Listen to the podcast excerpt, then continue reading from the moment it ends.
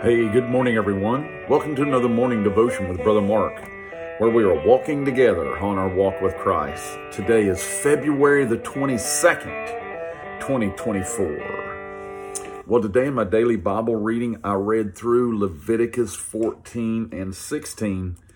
And this is one of those chapters. These chapters are chapters that are sometimes difficult for people to read, and Leviticus 15:2, speak unto the children of Israel and say unto them, when any man hath a running issue of his flesh, because of his issue, he is unclean.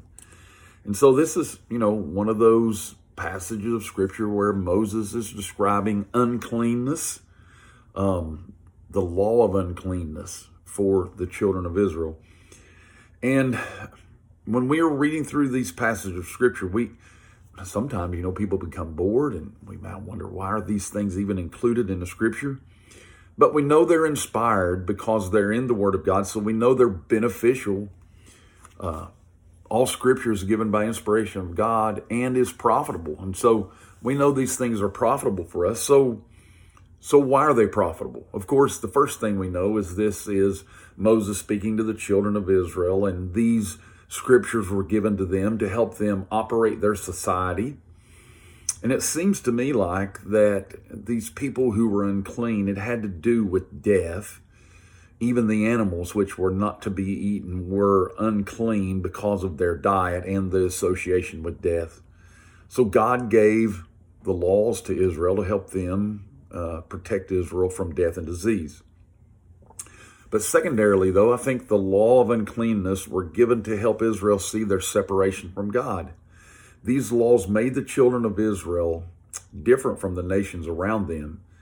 And these laws helped Israel to show that they were a light to the Gentiles, that there was something about the Jews. And again, like I said, it helped them to see their separation from God, that there were certain things that would hinder them from being able to worship God, things they could eat that would preclude them from worshiping, certain times of a month that a woman would be considered unclean.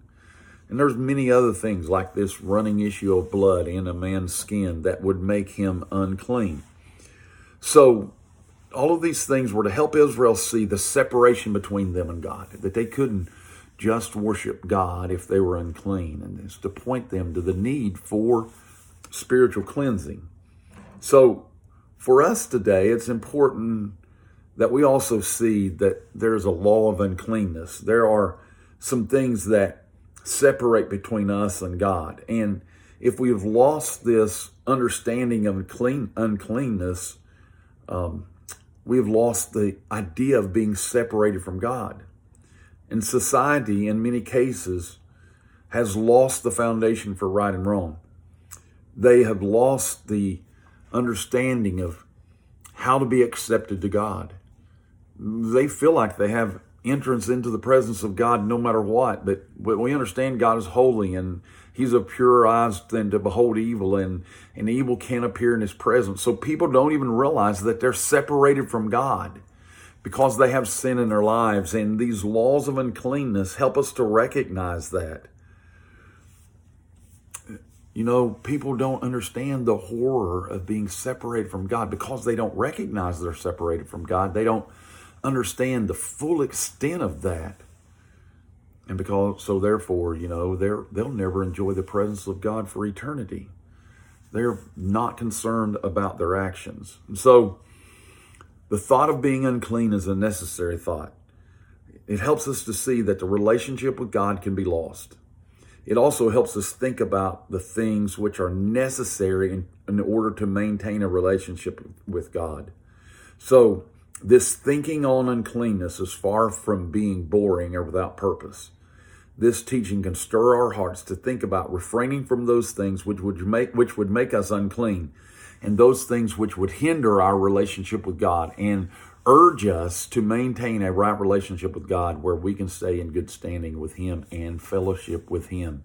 Because David said, that against God and against thee and thee only have I sinned, understanding it sinned against God. And Isaiah said, our sins are separated between us and God. So we recognize that sin, uncleanness, separates us from God, and we want to stay away from that. So these laws of uncleanness are beneficial to urge us to stay in a right standing with God. Heavenly Father, today we are thankful for the teaching of the Scripture. God, today I'm thankful that you have chosen to reveal your Scripture to me. Lord, you have pursued me in a relationship. I know others who don't know you, and they don't care about having a relationship with you today. I pray today that you would help me to see the value of being clean, of keeping myself from those things which defile. Help me to maintain a relationship with you today. In Jesus' name I pray. Amen. Have a good day today. Stay clean. Till the next time, Brother Mark signing off.